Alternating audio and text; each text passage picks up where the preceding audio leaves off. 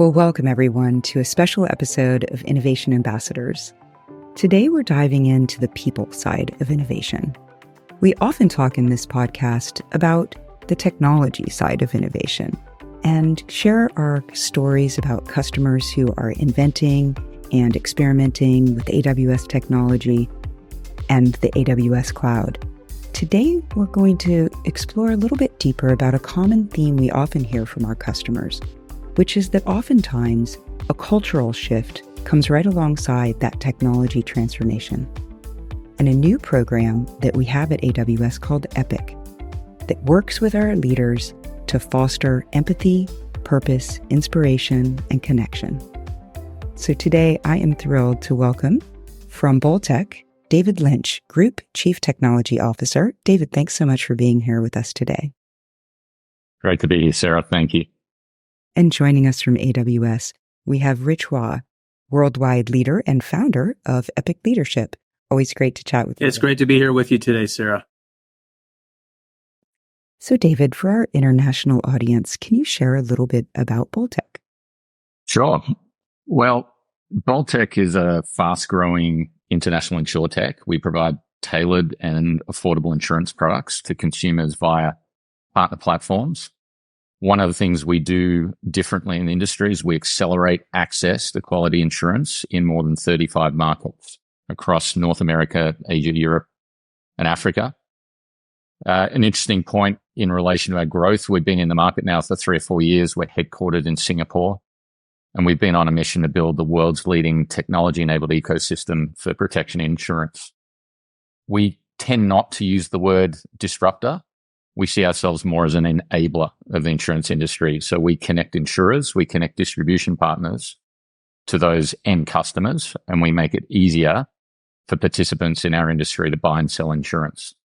Across the globe, our ecosystem connects over 700 distribution partners with more than 230 insurance providers, and we offer 6,000 product variations. That's just a snapshot overview of Bolttech. Wow, that's that's quite uh, an impressive list, David. Uh, can you share a little bit about the transformational challenges that you're facing? From a transformation viewpoint, we think of it from a few dimensions. So I'll talk firstly about the sales and distribution transformation. What we're undertaking at the moment is a transformation about the way insurance is bought and sold. And we're doing that by embedding insurance and protection at the point of sale. We're trying to make the purchase and claims experience frictionless and also contextual. That transformational shift away from a traditional model where customers went somewhere or to someone to purchase insurance. We're shifting that. And we're also enabling new entrants and traditional players to be a part of this, leveraging our cutting edge technology. A second aspect of the transformation is with respect to insurance and protection products. There's no doubt that artificial intelligence is having a seismic impact on our industry. And that's being enabled by things like IoT, uh, wearables, sensor data, and also streaming data.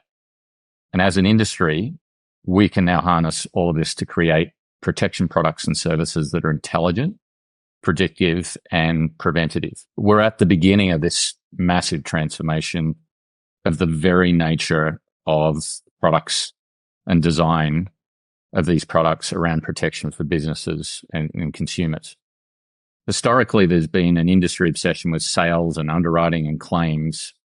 And that's now shifting towards products that leverage data and AI to prevent losses or adverse events from ever, ever occurring. And the, the third element of the transformation, which I think is very relevant to what we're talking about today and something that I've been able to learn tremendously from Rich over that journey is a people one. We're actively addressing what it means to be AI ready as a, as a company. AWS itself has been in the market recently with regard to this and we've been actively working on it for a while with respect to this. We think in our industry, it's a distinct advantage to be able to combine deep insurance knowledge with very deep technology skills. We're, we're an insurtech. But the way this is playing out, we see that there isn't a single role today inside of our company and in the industry that won't be impacted by AI into the future. We want to transform our workforce and our people to be ready for this and to feel empowered rather than threatened by it. Mm-hmm. So important. And how did you come to uh, work with Rich and his team with the EPIC program? I think we've got a really interesting background together as partners, both AWS and Bolttech. And I'd start by the beginning of that journey a, a few years ago when Bolttech wasn't even a thing. We were just a, an idea getting out of the ground. There was a company out there more than any other that helped us to do that. And that was AWS. The really interesting thing for me as the, the CTO, AWS treated us at the time almost like a Fortune 500 company, when in reality, we were just a minute. And there's something really special about that. Yes, we had potential at the time, but it also takes some vision to be able to see where Bolttech is today. And I think also at Bolttech, we've had a tendency to be an earlier adopter of things. You know, one of the examples of that is AWS Connect. We've been a, a very early adopter of that platform uh, as an example. We, we experiment with technology all of the time to find market potential and market fit. And I think whilst 90% of what we do focuses on the tech itself, AWS has been able to bring us other capabilities that we never knew existed. So I think the Epic Leadership Program uh, is one of those things we only discovered recently. We don't have the vast resources of AWS being a, a relatively new and young company. And Rich and I were lucky enough to speak together at a AWS leadership event recently around the role of leadership in the age of AI and the rapidly changing business environment. And since that time at Bolttech, we've been very fortunate to have access to uh, Rich's and AWS's epic leadership content, especially around subjects like emotional intelligence. I, I share this content with my entire leadership team. And another observation is I think as technology people, upskilling ourselves is, is a very natural thing. Our people tend to focus on those hard technological mm-hmm. skills. Sure. But I think many of them have really enjoyed the thought provoking nature of some of the epic leadership content. And it's another really important way that we can develop our people. So great to hear. And Rich, that idea of business transformation, product transformation, right alongside people transformation, something that probably resonates with you. Before we get too much into that, maybe you can share with our listeners a little bit about what Epic is and why we formed it. Yeah, I love the question. So, Epic is an effort to upskill leaders in emotional and social skills uh, and capabilities so that they can lead with greater empathy, purpose, inspiration, connection. And as I was working with customers, um, you know, I realized that there was this gap in innovation capabilities uh, from something that I'd seen both at AWS and then uh, working with you know a variety of different organizations and companies of different sizes. And you know, a lot of customers and companies focus on strategy, technology, processes to innovate. Uh, and yet the people side tends to be a little bit absent or they kind of wave their hands a little bit, hope it works out and uh, the, the human side really entails a specific set of skills that are in the emotional and social intelligence realm. Uh, McKinsey uh, has done sort of a famous study where they found that 70% of innovation initiatives fail. And a majority of those are because of challenges or issues on the people side, things like a resistance to change, inability to deal with failures or ambiguity, uh, lack of trust, uh, infighting uh, or personal conflict. I think we can also relate to some of those things I just mentioned. And uh, what's interesting is that the research has found that our emotional state affects so many of the things that we're trying to do as we're trying to uh, be innovative. Things like our creativity, our performance, our ability to pay attention, our decision making, uh, of course, all our relationships, and all those things are needed for innovation. And uh, one really interesting stat is did you know that we actually, as humans, experience emotions 90% of our working day? And so almost every meeting, uh, every customer call, even as we're sitting there answering email or, or looking at spreadsheets, there are emotions going around. If we know how to harness those in the most optimized way, we can both be more creative, uh, solve problems in a better way, and also execute uh, on the innovative things that we're trying to do. So our emotions uh, really do matter. And of course, yeah, you've all uh, probably heard the um, the phrase from Peter Drucker: "Culture eats strategy for breakfast." Well, there's no place where that's uh, more prevalent than when you're trying to drive change and innovation. Of course, people are, uh, you know, the, the, the things that compose uh, what we would call culture. Absolutely, absolutely. So take us through a little bit about the uh, workshop that you and David did. Um, tell us a little bit about what elements you brought in and what that experience is like for customers. Yeah, um, you know, when we talk about epic leadership, really it starts with um, the science behind it. And uh, David is already someone who's, uh, you know, well versed in this realm. And I was thrilled that he asked me to be more engaged with his leadership team and talk uh, more in depth about these things. And so it's really a great collaboration. Um, and so, really, the idea uh, when we work with customers is we start with the science behind emotional intelligence, why it will help you be more innovative, be more successful. There's a lot of neuroscience, psychology, organizational behavior behind it. And, uh, you know, I often get asked, especially by technology leaders, like, what, what is all this emotional, fluffy stuff, right? Like, what, what does that have to do with anything? We're very data driven. And one of the things I say is, you know, emotions are data. They're actually really important data points that we need to consider along with all the other considerations if we're going to truly be successful at leading change. And the good news is that emotional intelligence or EQ is a set of skills. We can develop them if we work at it. And so what I do in the workshop is I help people develop each of the four sort of main domains of emotional intelligence. And that starts with self awareness, and then you have self management. Then you work on things like social awareness and empathy. And then, of course, relationship management or influence. And again, anybody who's trying to lead change understands that those things are all involved in trying to get ourselves and the people around us uh, to be able to uh, go forward in those arenas. We use exercises, discussions, simulations. And really, the goal is for people to have a bit of an aha moment and experience what it's like to tap uh, into those skills and I will say that, you know, engaging in a workshop is certainly only one step in the journey. Uh, it's, a, it's a continuous growth mindset sort of opportunity. Of course, we would call it day one. And I'd say it's always day one for emotional and social skills. And we can always benefit from improving those uh, no matter what level we are or what kind of leader, uh, you know, we, we uh, serve as. Absolutely. And David, uh, reflections on what that was like for you, how that's influenced uh, the way you're thinking about the people side of the transformation at Bolttech? I've seen an impact in a few ways. And I, would say, firstly, it's just been amazing to have access to this capability for a company of our size and standing. So we've really benefited from that being, as I said, a young company.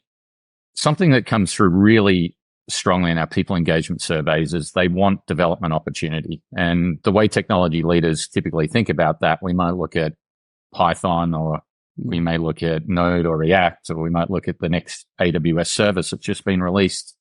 They tend not to think instantly about, Hey, I, I want to be developed on the emotional side. And this has been a really interesting opportunity for us to bring another dimension to our people development. We, we also know from those engagement surveys, there is some fear out there with respect to the impact that AI is going to have on people's roles and, and whether their skills will still be in demand three, five years from now. So we want to be able to develop people in new and interesting ways. Uh, what I've observed is the level of engagement on the emotional intelligence side has actually been higher than some of those hard skills we look to develop.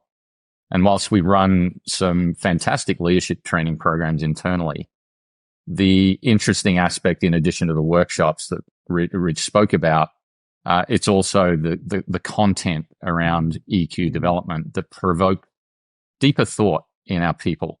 And in many cases, I've had our leaders coming back and talking about changes they've made in their approaches to work, having a high level of consciousness on some of the things that they do each day and bring that into the working environment. And I think there's another observation that, that goes even a level deeper than this. A lot of our people are seeing benefit in this EQ development space that extends beyond the working environment.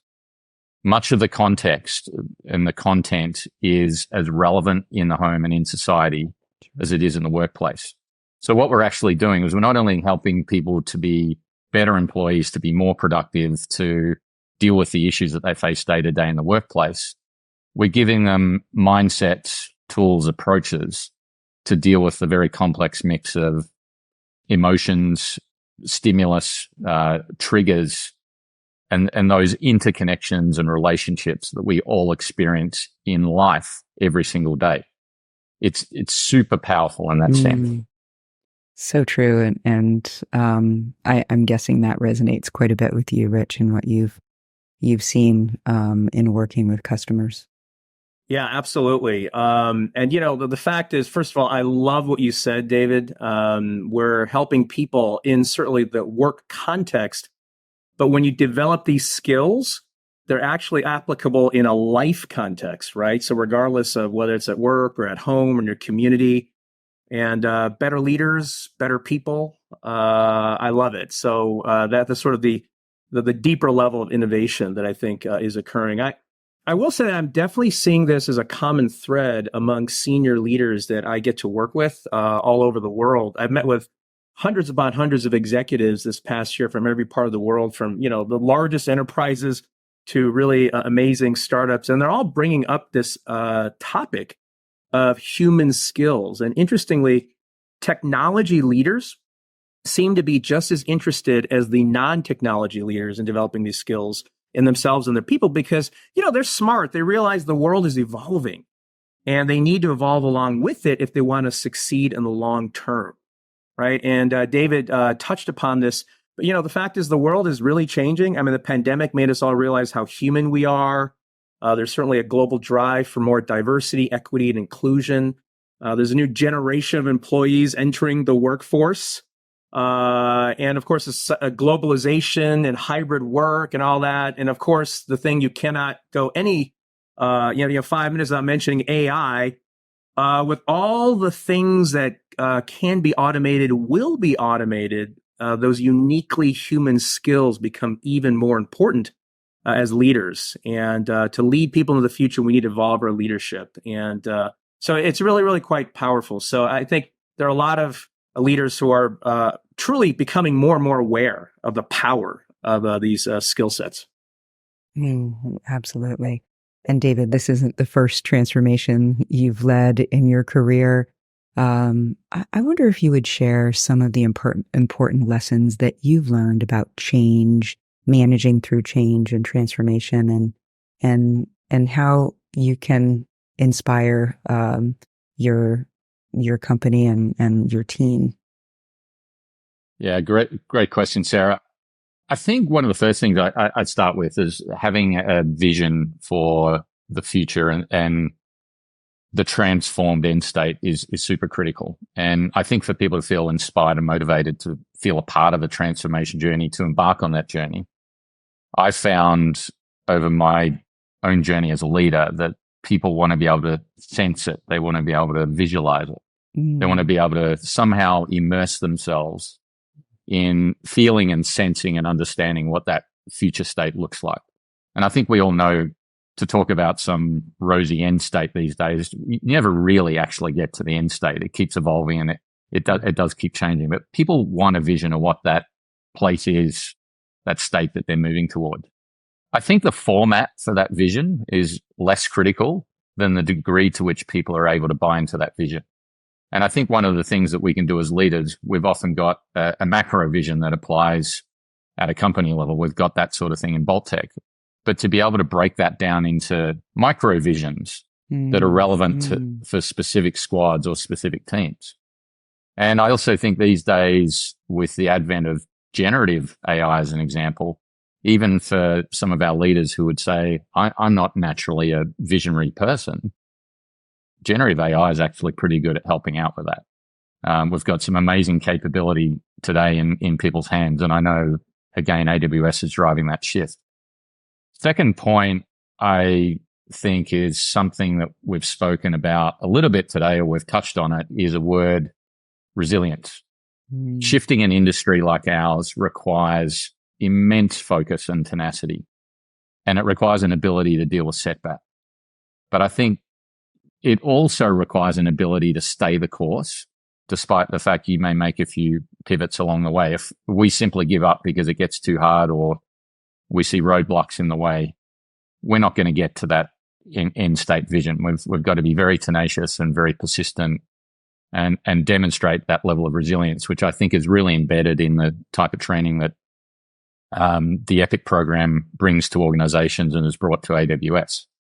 I think it's also about helping our people to derive satisfaction, not just in each of the sprint cycles. One of the things that I, I like to do with our teams is to have them step back on a monthly or a quarterly basis and to see the cumulative impact their work has had in leading towards that transformed future state.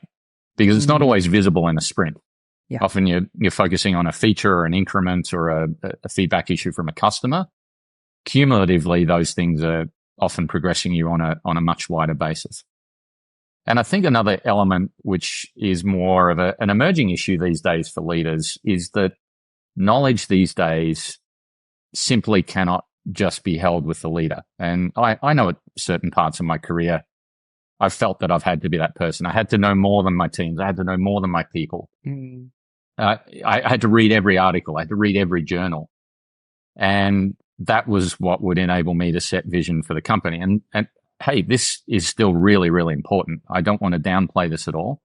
But these days, my sense as leaders have got a much greater role to try and unlock and to liberate the knowledge that is all around us mm. and to make that knowledge accessible and to create the mechanisms whereby people can be inspired by each other and, and be inspired by others. Uh, an example of how we do that in our company is through the, the various chapters and guilds we have in the company. And one of those guilds, for example, is our AI guild, where we've got super high levels of engagement, knowledge sharing, really, really interesting dialogue about the role that AI is going to play in the future of our company. I love that inclusive, that idea of unlocking knowledge from an inclusive group of, of everyone, really, right? Um, I want to go back to something you said just then about setbacks. We often talk uh, in this podcast. We always actually highlight something that didn't go right.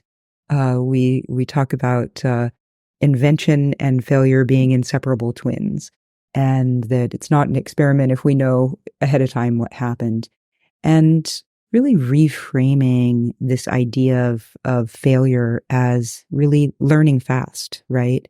And adjusting and pivoting uh, based on what you learned. Can you talk a little bit about how you think about the psychological safety that you want to create for uh, your teams uh, in thinking of failure in that different way? I love that question. I think one of the mechanisms that organizations can put in place to to create that psychological safety, I, I think it starts to some degree at the top of the organization about setting realistic direction in terms of how organizational capacity is directed between what we call horizon one, two, and three. You know, horizon one tends to be the things that are in our near term KPIs, our organizational goals. It's very, very comfortable in most organizations to direct capacity towards those horizon one things because people can see a very sure. uh, direct connection between where the organizational uh, capabilities are being directed and, and the outcomes that are expected from those. Where, where it starts to get more difficult is as you go into horizon two and three. And, and I'm talking, mm. you know, those three to five year things it, it, out in the horizon three, it can be the, the moonshot yeah. type of ideas that the organization starts to lose a bit of connection between. Are those really the things that we should be spending time on in order to be able to deliver on what our stakeholders expect. And can we really afford to be doing too much of that stuff uh, when we've got all these short term goals that we need to uh, meet? So I think we tend to try and focus uh, a realistic uh, percentage of our workforce on those horizon one, two, three things and just be very open and clear about why we're doing it. Mm. The other thing I think with respect to failure, failure itself can be a fairly negative term. And we, we like to think of that more in terms of learning. So we have a concept inside Bolttech where we talk about bolt speed. We want to be able to achieve those learnings at the same bolt speed we apply to, to everything else. Now that doesn't mean we give up quickly. Sometimes we've actually got to go into a couple of cycles of iterating an idea or a concept yeah. But it also doesn't mean endlessly pursuing an idea that where clearly the data points uh, demonstrating that uh, it's not achieving the de- desired outcome. And that's mm-hmm. where we've got to be brave enough to say, you know what, it's not working. Mm-hmm. Uh, we're happy to accept a, a level of uh, capacity that isn't going to directly contribute to those short term goals and to continue to invest that in new things and, and cycle through those ideas in a continuous basis. So, Rich, that might resonate with you as well. And, and the way we think about failure and creating that psychological safety. Can you talk a little bit about some of the techniques that uh, you, that our listeners could use to do that? Yeah, first of all, I love uh, how David mentioned that idea of bolt speed and uh, really learning. Uh, really, really wonderful way of being able to frame it. We would call it here at Amazon the day one mentality, right? We're always iterating, always improving, always learning. Um, and so, what, what David actually mentioned was one of the key facets of how you build a psychologically safe team, and that is framing the work as a learning problem not an execution problem. That when you're doing something brand new, you've never been there before, there's no playbook, it has to be a learning problem. And so when we really do look at it that way, both as individual contributors and especially as leaders, framing it that way does make a big difference. And there are also a few other things any leader can do to promote more of that. Amy Edmondson over at Harvard talks about this idea of acknowledging your own fallibility uh, being able to be vulnerable and leaders being able to say, Hey, I don't know everything. I don't have all the answers. This is uncharted territory for me as well. Uh, you know, we might call that being vocally self critical at Amazon.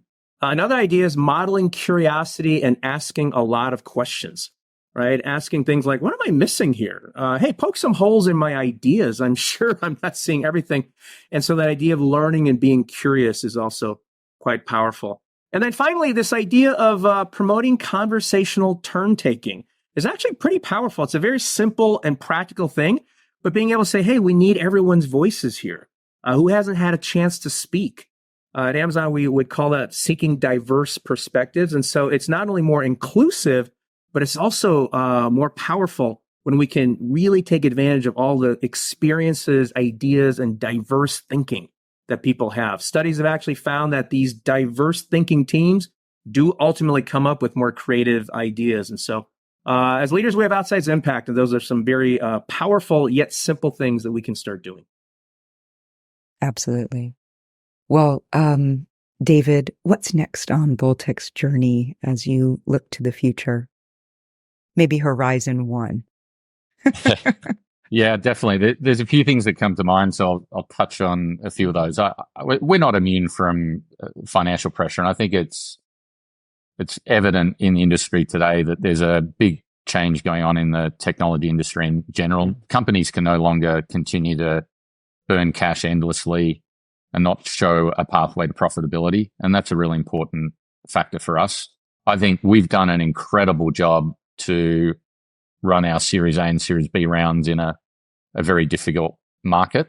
Mm. And I think that's amazing validation of our business model. But we're laser focused at the moment on creating a profitable, scalable, sustainable business. And we think we're on a pathway to do that for sure. We've got a, a high degree of confidence we're, we're going to get there. But back to the concept of bolt speed, we know we can also move even faster in what we do. In our business, speed and connectivity really matters. And whether it's onboarding new carriers onto our platform or whether it's connecting new distribution partners or performing remote diagnostics on the health of a smartphone, we need to be fast in everything that we do. One of the things we do internally is we track what we call our hyperconnectivity index. And that's a basket of these speed and connectivity indicators. So we're aiming to continue to move the needle in a really big way on this. We think that's going to be a really big differentiator for us in the industry. Fantastic. Well, David, Rich, thank you so much uh, for being with us today and sharing a little bit about your journey and insights into how you think about transformation and the people side of innovation. I'm wondering, uh, Rich, as we uh, close, if you, what advice you would share to our listeners who might be undertaking a, a similar sort of transformation of their own? Yeah, the thing I'd say is, you know, we live in really exciting times right now. Uh, and the future is both uncertain, uh, but also really full of opportunity.